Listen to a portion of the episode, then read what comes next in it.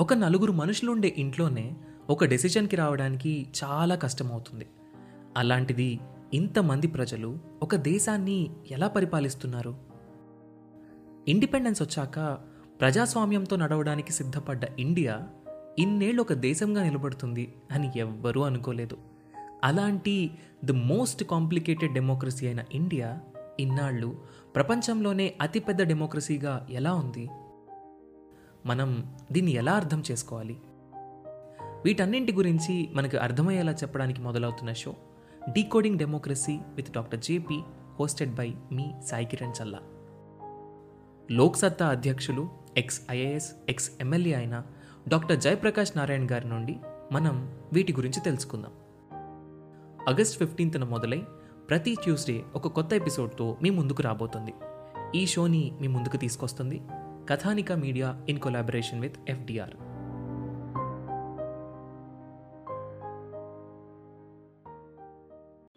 Hello everyone welcome to UPSC radio podcast ఈరోజు మన ఎపిసోడ్లో ఒక స్పెషల్ గెస్ట్ నేను మీ ముందుకు తీసుకొస్తున్నాను ఒక interview session with doctor Jayaprakash Narayan గారు. ఈ ఎపిసోడ్లో మనం ఎన్నో విషయాలు డిస్కస్ చేయబోతున్నాం. సార్ ఇచ్చే ఎన్నో సజెషన్స్ యూపీఎస్సీ ప్రిపేర్ అయ్యే ఆస్పిరెంట్స్కి ఏబిపిఎస్సీ టీఎస్పీఎస్సీ ప్రిపేర్ అయ్యే ఆస్పిరెంట్స్కి and mainly to the common man Indian common మ్యాన్కి ఎన్నో ఉపయోగపడే విషయాల్ని ఈ ఎపిసోడ్స్లో మనం డిస్కస్ చేయబోతున్నాం.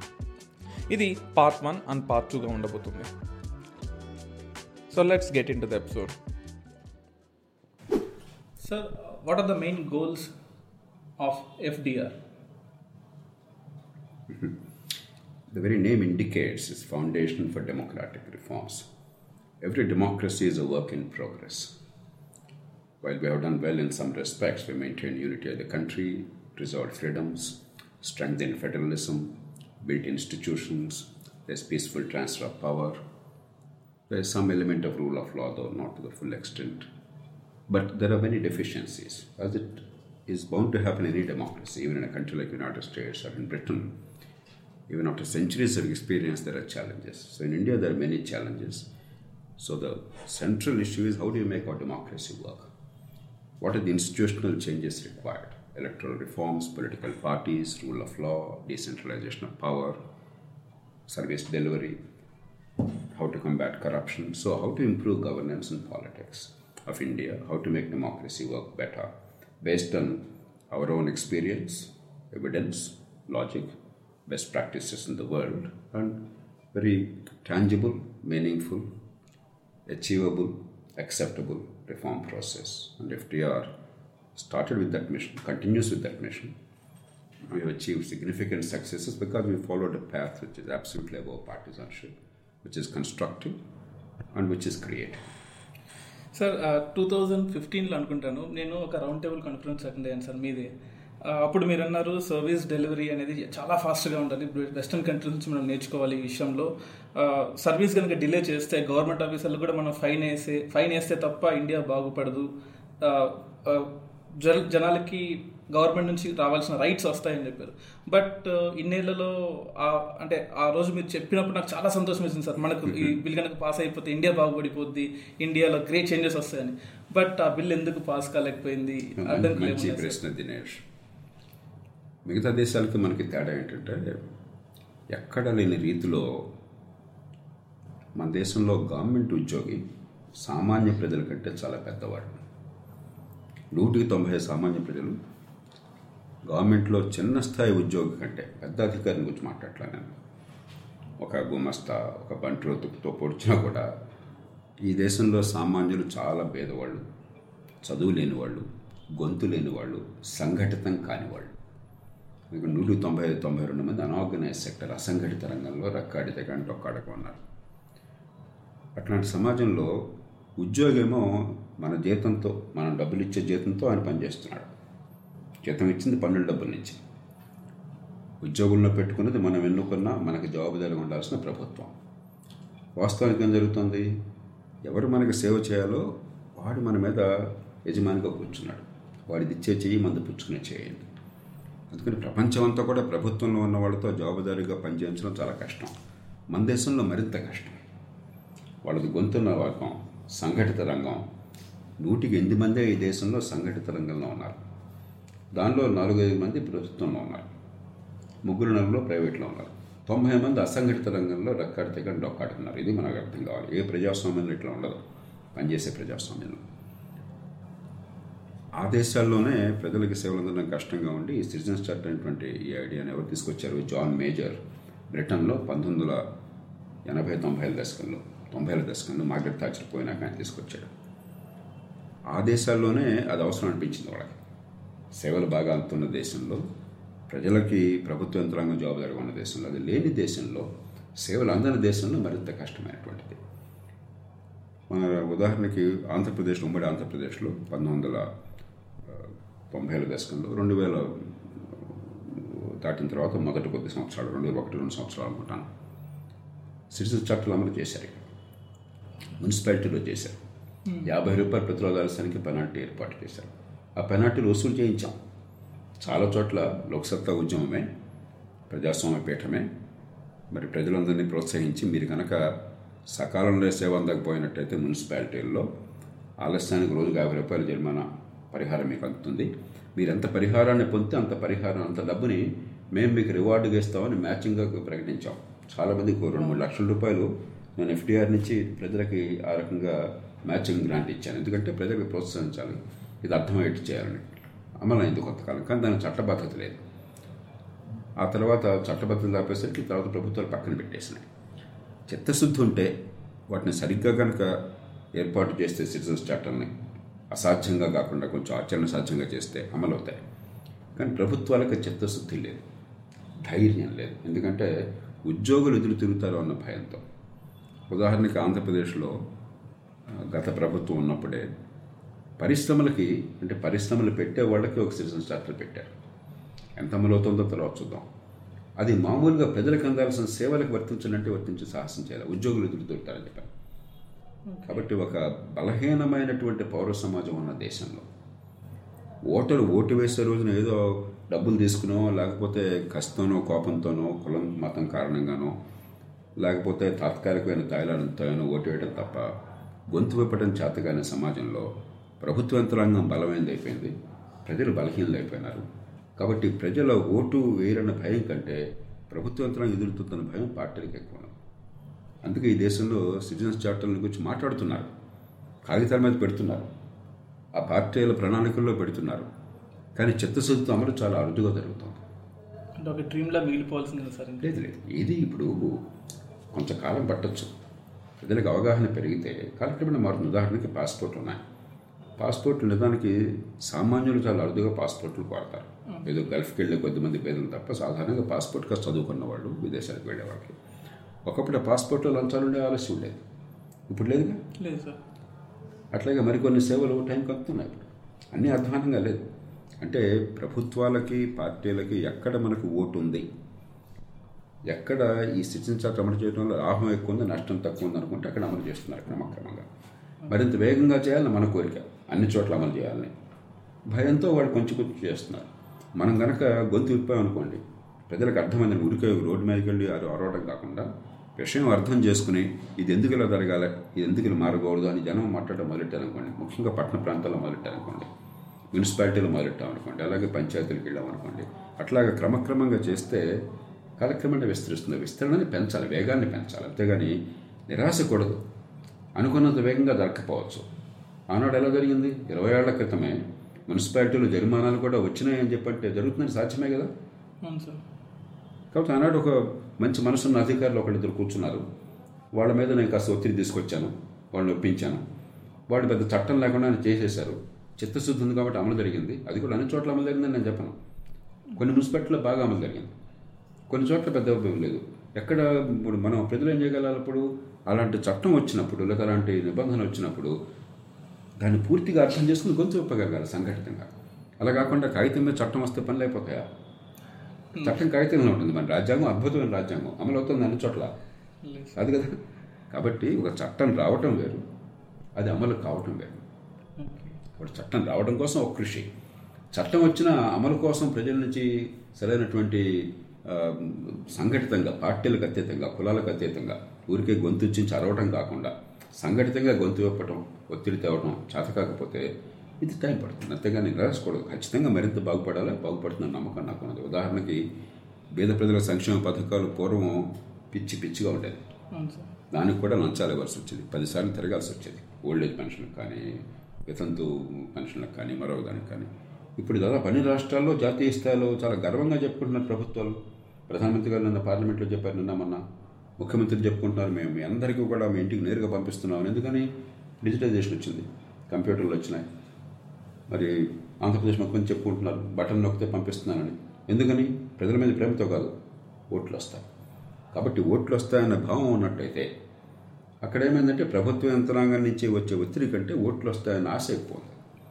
అది జరుగుతుంది. జాతీయ స్థాయిలో జరుగుతుంది రాష్ట్రాల్లో జరుగుతుంది. సార్ మీరు అన్నట్టు ఆ ఓట్లు వస్తాయనే ఆశ వల్ల అంటున్నారు దాని బదులు కంపల్సరీ ఓటింగ్ చేసేస్తే డెమోక్రసీలో మీరు అప్పుడు గవర్నమెంట్స్కి బర్డన్ తగ్గుతుంది సార్. మీకు మీకు డబ్బులు ఇచ్చినా లంచం ఇచ్చినా ఇవ్వకపోయినా మీరు ఓటేస్తారు అన్నప్పుడు ఆటోమేటిక్గా కరప్షన్ తగ్గే ఛాన్స్ ఉంది కదా సార్ కంపల్సరీ ఓటింగ్ పెడితే.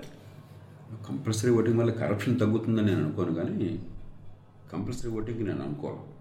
ఎందుకంటే మామూలుగా ప్రజాస్వామ్య దేశాల్లో పరిణతి చెందిన దేశాల్లో డబ్బున్న దేశాల్లో కాస్తకొస్తే డబ్బు ఉన్న వాళ్ళు చదువు ఉన్నవాళ్ళు ఎక్కువ మంది ఓటేస్తారు. పేదలు తక్కువ ఓటేస్తారు. మన దేశంలో పూర్తిగా దానికి వ్యతిరేకం. నిరుపేదలు రెండు కారణాలుగా ఓటేస్తారు. ఒకటి అసలు ఓటు కూడా అయిపోతే మనకు ఉనికి కూడా లేదు.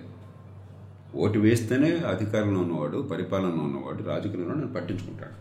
ఓటు వేయకపోతే నేను జీవోత్సవం ఓటేస్తే కనీసం కొన్నైనా నాకు ప్రభుత్వం నుంచి పథకాలు సంక్షేమం మరొకటి అందుతుంది. అది లేకపోతే బతకాను. రెండోది డబ్బులు ఇచ్చి ఓటేయించుతున్నారు మనం నిజాయితీగా మాట్లాడుకుందాం.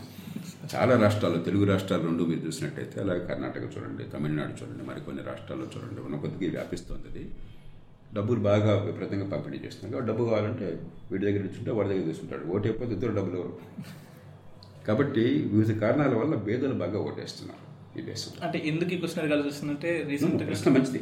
మనం లోతు అర్థం చేసుకోవాలి. కాస్త చదువుకున్న వాళ్ళు పట్టణవాసులు సొంతంగా ఉపాధి ఉన్నవాళ్ళు తమ కాళ్ళ మీద తాము నిలబడేవాళ్ళు ఈ డబ్బుకు లొంగని వాళ్ళు ఓటుకి లేకపోతే తాయిలాలకు ఆశపడని వాళ్ళు ఆలోచించేవాళ్ళు ఓటు తక్కువ వేస్తున్నారు. ఇంట్లో కూర్చొని విమర్శిస్తున్నారు. పడక కూర్చొని కూర్చొని డ్రాయింగ్ రూమ్లో కూర్చొని బాగా విమర్శలు చేస్తున్నారు రాజకీయం మీద. కానీ ఆలోచించే వాళ్ళు ఓటు వేయడం పెరిగితే పార్టీలు కూడా ఏం చేస్తాయి? ఇక్కడ కూడా పది శాతం ఓటు ఉంది. వీళ్ళు ఈ రకంగా ఆలోచిస్తున్నారు. ఆ పది శాతం ఓటు కాబట్టి మనం ఏం చేయాలి? కొంత మార్పు కోసం ప్రయత్నం చేస్తారు. ఆ కారణంగా ఈ మధ్యతరగతి వర్గాలు ఓటు వేయడాన్ని ప్రోత్సహించడం కోసం చెప్పిన చెప్పని విధిగా ఓటు వేయాలని నిబంధన పెట్టడం మంచిదే. అంటే ఎవరు ఎవరిని జైల్లో పెట్టరు. శిక్షలు వేయరు. కానీ ఒక నైతికంగా నిబంధన ఉంటే అలాంటి నిబంధన ఉన్న దేశాల్లో ఓటింగ్ ఎక్కువ జరుగుతుంది. ఆస్ట్రేలియాలో అందరూ ఓటు వేయాలన్నది ఎవరు జైల్లో పెట్టరు. కానీ ఓ పది పదిహేను శాతం మిగతా దేశాల కంటే ఎక్కువ ఓటింగ్ వేస్తారు. కాకపోతే బహుశా పన్నుల్లో ఓటేసే వాళ్ళకి రాయితీ ఇవ్వచ్చు. ఓటు వేయడానికి ఒక వెయ్యి రూపాయలు ఎక్కువ పన్ను పెట్టచ్చు. ఆస్తి పన్ను మరొకటి అలాంటి రకరకాల ఆలోచన చేయొచ్చు. కానీ మౌలికంగా సూత్రప్రాయంగా మనం నిర్బంధ ఓటింగ్ పెట్టినట్టయితే ఖచ్చితంగా ఓటింగ్ శాతం పెరుగుతుంది. అంతకంటే ముఖ్యం కాస్త ఆలోచించి ప్రలోభాలకు లొంగకుండా ఓటు వేసే వాళ్ళ సంఖ్య పెరుగుతుంది. సహజంగా రాజకీయ పార్టీలు కూడా దానికి తగ్గట్టుగా ప్రవర్తిస్తాయి. మనం ఇప్పుడు కూడా రాజకీయ పార్టీలు దుర్మార్గమైనవి ప్రజలు మంచివాళ్ళు అన్న మూర్ఖత్వంలో ఆలోచించకూడదు. పార్టీలు అధికారాన్ని కోరుతున్నాయి. అధికారాన్ని కోరడానికి వాళ్ళు ఓట్లు కావాలి. ఓట్లు ఇవ్వడానికి ఇది మార్గం అనుకుంటే ఆ పని చేస్తారు. కాబట్టి రెండు పక్కల అటు వ్యవస్థలో మార్పులు కావాలి ఇటు ప్రజల్లో కూడా చైతన్యం ఉన్న వాళ్ళు రాజకీయంలోనూ ప్రజాస్వామ్యంలో పాలు పంచుకోవాలి ఓటింగ్లోనూ. రెండు కలిస్తే సమపాళ్ళు నడిస్తే ఇప్పుడు దేశంలో మార్పు వస్తుంది. కాబట్టి నిర్బంధ ఓటింగ్కి నేను అనుకోను.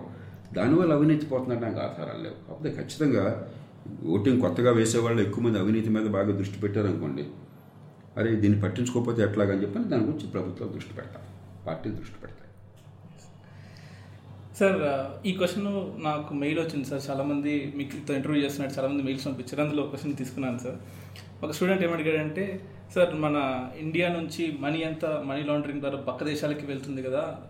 కేమన్ ఐలాండ్స్ అని బ్రిటిష్ వచ్చిన ఐలాండ్స్ అని. అదేదో అటువంటి బ్యాంక్ ఇండియాలోనే పెడితే ఆ డబ్బులన్నీ ఇండియాలోనే ఉంటాయి కదా. అప్పుడు ఇండియా డెవలప్ అవుతుంది కదా. వీటిని ట్యాక్స్ సేవెన్స్ అంటారు. ఆ దేశాలు ఏం చేస్తున్నాయంటే ఒక రకంగా మిగతా దేశాల మీద పరాన్న జీవులుగా పారాసైట్స్గా బతుకుతున్నారు. చిన్న చిన్న దేశాలు బ్రిటిష్ వర్జిన్ ఐలాండ్స్ ఉంది కేమన్ ఐలాండ్స్ ఉన్నది. అలాగే అలాగే మరికొన్ని దేశాల్లో. వాళ్ళు ఏం చేస్తున్నారంటే మీకు పన్నులు ఉండవు కాబట్టి రహస్యాన్ని దాచిపెడతాను రెండు ఉన్నాయి ఒకటి పన్నులు లేవు రెండు రహస్యాన్ని దాచిపెడతాం.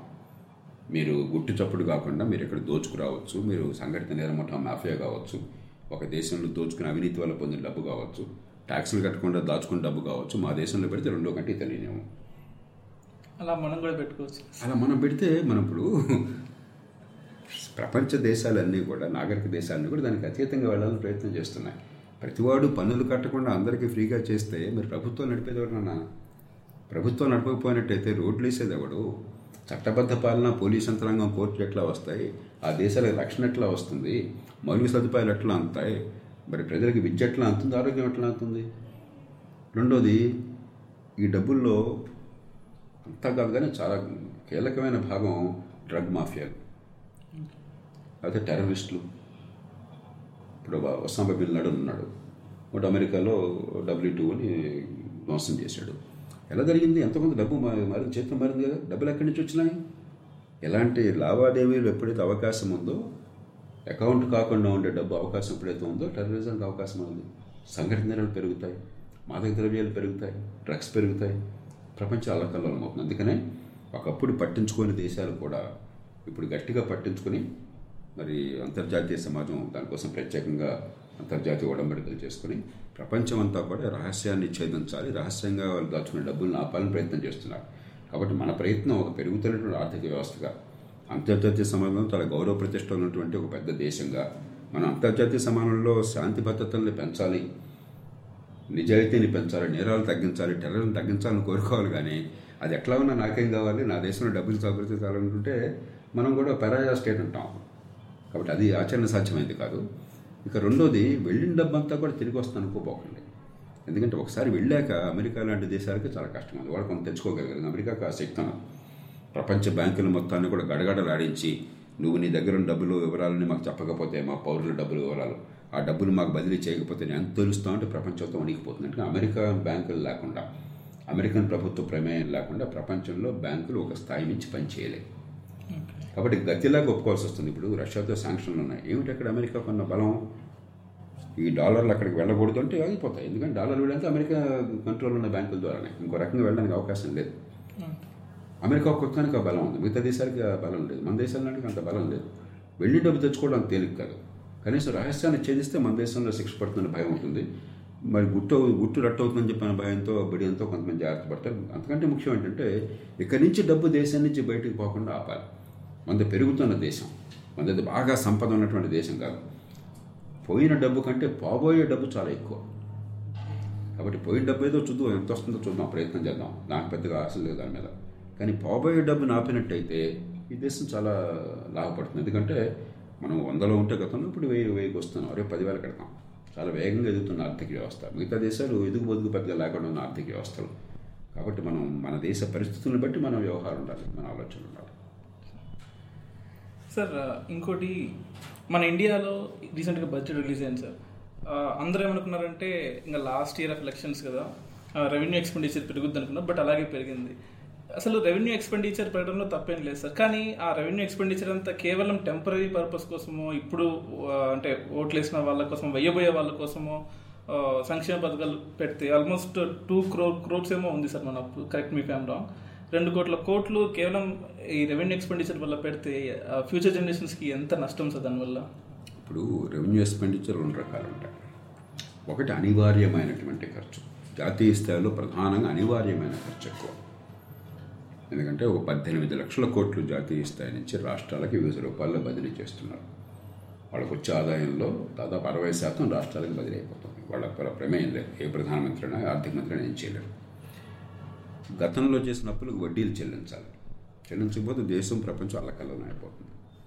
మన బాధ్యత జీతభత్యాలు తప్ప. ఈ మూడు కలిపితేనే రెవెన్యూ లోటు ఉంది జాతీయ స్థాయిలో. ఈ మూడు కలిపితేనే ఒక నాలుగైదు లక్షల కోట్ల రెవెన్యూ లోటు ఉన్నది జాతీయ స్థాయిలో. అది కాకుండా మీరు చెప్పినట్టుగా తాత్కాలికమైనటువంటి స్థాయిలో ఉదాహరణ జాతీయ స్థాయిలో సుమారుగా ఇప్పుడు ఒక మూడున్నర నాలుగు లక్షల కోట్ల రూపాయలు సబ్సిడీలు ఉన్నాయి. బహుశా ఐదు లక్షల కోట్లు కూడా దాటిన ఐదు లక్షల కోట్ల రూపాయలు పైచలకు సబ్సిడీలు ఉన్నాయి. ఆహార సబ్సిడీ కావచ్చు ఫెర్టిలైజర్ సబ్సిడీ కావచ్చు రెండు ప్రధానంగా జాతీయ స్థాయి నుంచి ఇచ్చేవి ఇతర సబ్సిడీలు మరికొని ఉంటాయి. మరి సంక్షేమ పథకాలు మరికొన్ని ఉంటాయి. రాష్ట్రాల్లో మరీ విశృంఖలం అయిపోయాయి రాష్ట్రాల్లో మన ఆంధ్రప్రదేశ్ తెలంగాణ చూడండి మీరు శక్తికి మించి చాలా పెద్ద ఎత్తున తాత్కాలికమైనటువంటి సంక్షేమమే వ్యక్తిగత సంక్షేమ పరిపాలనగా మారిపోయింది. ఖచ్చితంగా సంక్షేమం అవసరం. సంక్షేమం వద్దని ఎవరు అనరు. ఎందుకంటే ఒక పేద దేశంలో ఆపదలను ఆదుకోవాలి ప్రభుత్వాలు. ప్రజాస్వామ్య ప్రభుత్వంలో అలా చేయకపోతే సమాజం అల్లకల్లలో అయిపోతుంది. రాజకీయ వ్యవస్థ నడవదు ప్రజాస్వామ్యం నడవదు. రోడ్డు మీద ఉద్యమాలు వస్తాయి హింస వస్తుంది సమాజంలో. రెండోది కష్టంలో ఉన్నవాడి పట్ల కనికరం అనేది మన సమాజానికి సహజ లక్షణం. కానీ అదే పరిపాలన అనుకుంటే పొరపాటు. దీర్ఘకాలంలో వాళ్ళ భవిష్యత్తును బాగు చేయాలి. పునాదులు గట్టిపరచాలి. వాళ్ళ కాళ్ళ మీద వాళ్ళు నిలబడాలి. ఆదాయాలు పెరగాలి. అంటే ఉపాధి రావాలి. అంటే నైపుణ్యం రావాలి. విద్య అందాలి. ఆరోగ్యం అందాలి. ఆర్థిక వ్యవస్థ పెరగాలి. దానికి ఏర్పాట్లు చేయకుండా మరు సదుపాయాలు కల్పించకుండా పెట్టుబడులు పెంచకుండా ఒక దేశాన్ని మనం పేదరికం నుంచి బయటపడేలాం అందుచేత సమతూకం కావాలి. అది లోపించిన మాట వాస్తవం. మరి ఒక ప్రధానమైన ఇటీవల కాలంలో కొత్తగా వచ్చిన సమస్య. ఇందాక అనుకున్నాం సంఘటిత రంగం చాలా చిన్నది. దానిలో ప్రభుత్వం ఉద్యోగులు ఎక్కువ మంది ఉన్నారు. మనం ఏం చేస్తున్నాం మిగతా సంఘటిత రంగంతో కూడా పోలిక లేకుండా ప్రభుత్వ ఉద్యోగులకు మాత్రమే దేశంలో ఇంకెవరికి లేని రీతిలో చాలా పెద్ద ఎత్తున పెన్షన్లు జీతభత్యాలు ప్రభు ప్రైవేట్ రంగంతో పోలిస్తే ప్రభుత్వంలో ఎక్కువ మామూలు ఉద్యోగులకి. అంతకు మించి రిటైర్ అయిన తర్వాత పెన్షన్లు పదివేల రూపాయలతో రిటైర్ అయితే యాభై వేల రూపాయల దాకా పెన్షన్లు వస్తున్నాయి. ఆ పెన్షన్లకి ఇవాళ డబ్బు ఏర్పాటు చేయట్లా. నిజంగా వాళ్ళ బడ్జె- బడ్జెట్లో కన్నా డబ్బు చూపెట్టినట్టయితే పెన్షన్లకి భవిష్యత్తులో పోయే పెన్షన్లకి భవిష్యత్ తరం మీద ఇబ్బంది ఉండదు. ఇప్పుడు మీ పాడ్కాస్ట్ వినే వాళ్ళంతా కూడా యువత. మరి మా తరానికి చేసిన సేవలకి మీ తరం వాళ్ళు డబ్బులు కట్టాలంటే ధర్మం అది?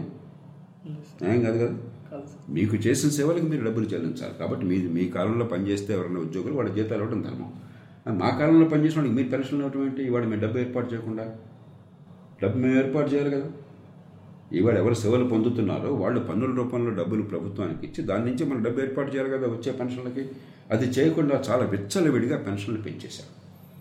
ఈ ప్రభుత్వ ఉద్యోగుల ఒత్తిడికి లొంగిపోయి చాలా రాష్ట్రాల్లో భయపడిపోయి మళ్ళీ పాత పెన్షన్ పద్ధతి అని చెప్పని పద్దెనిమిది ఏళ్ళ నుంచి వాజ్పేయి ప్రభుత్వం పుణ్యం అని చెప్పని కొత్త పెన్షన్ విధానాన్ని తీసుకొచ్చారు. కనీసం భవిష్యత్తులో పెన్షన్ల భారం పెరగకుండా ఏర్పాటు చేశారు. మళ్ళీ దాన్ని వెనక్కి వెళ్ళిపోతున్నారు. అదృష్టవశాత్తు ఆంధ్రప్రదేశ్ తెలంగాణలో ఆ పని చేయట్లేదు. గట్టిగా నిలబడుతున్నారు. వాళ్ళని ఇద్దరిని అభినందిస్తున్నారు. రెండు రాష్ట్రాలని ముఖ్యమంత్రులు అభినందిస్తున్నాను నేను మనం నిజం చెప్పాలి ఎక్కడైనా కూడా. కానీ చాలా రాష్ట్రాల్లో పంజాబ్లో చూడండి మీరు. కొత్త రాజకీయం అంటే ఆపు వచ్చింది కొత్త రాజకీయం లేదు పాడు లేదు. రా- తాత్కాలికమైన ఓటు కోసం ఏదైనా చేస్తామని సిద్ధపడ్డారు వాళ్ళు. నిజాయితీ అంటే లంచం తీసుకుపోవటం ఒక్కటే కాదు. నిజాయితీ అంటే భవిష్యత్తును కాపాడటం. నిజాయితీ అంటే అబద్ధాలు ఆడకుండా ఉండటం. నిజాయితీ అంటే సమాజంలో అన్ని వర్గాల మధ్య సమన్వయాన్ని సాధించడం కులం మతం వాడితే నిజాయితీ ఎట్లా అవుతుంది? భవిష్యత్తును తాకట్టు పెట్టి పిల్లల భవిష్యత్తును నాశనం చేసి ఇవాళ ఓట్ల కోసం మీరు ఎరవేస్తే నిజాయితీ ఎట్లా అవుతుంది? దేశ అభివృద్ధిని మరి పిల్లల ఉపాధి కల్పనని విస్త విస్మరించేసి ఈవేళ తాత్కాలికమైన ఆకర్షణ కోసం రాజకీయం చేస్తే నిజాయితీ ఎట్లా అవుతుంది? నిజాయితీలు రెండు ఉన్నాయి. ఒకటి లంచం తీసుకోపోవటం మామూలు నిజాయితీ గుమాస్తా కూడా నిజాయితీగా ఉండాలి. బంటొత్తు కూడా నిజాయితీగా ఉండాలి. ముఖ్యమంత్రి ఎమ్మెల్యే ఎంపీ వచ్చి నిజాయితీగా ఉన్నాను లంచం తీసుకోలేదంటే సరిపోతుందా? అదే మనం కోరుకునేది. దీర్ఘకాలంలో మా జాతిని ఏం చేస్తున్నాం అది నిజాయితీకి నిదర్శనం అది లేకుండా ప్రవర్తిస్తున్నారు చాలా రాష్ట్రాల్లో దానివల్ల ఈ అనుత్పాదక ఖర్చు పెరుగుతోంది. జాతీయ స్థాయిలోనే సమస్య ఉంది రాష్ట్రాల్లోనే ఉంది.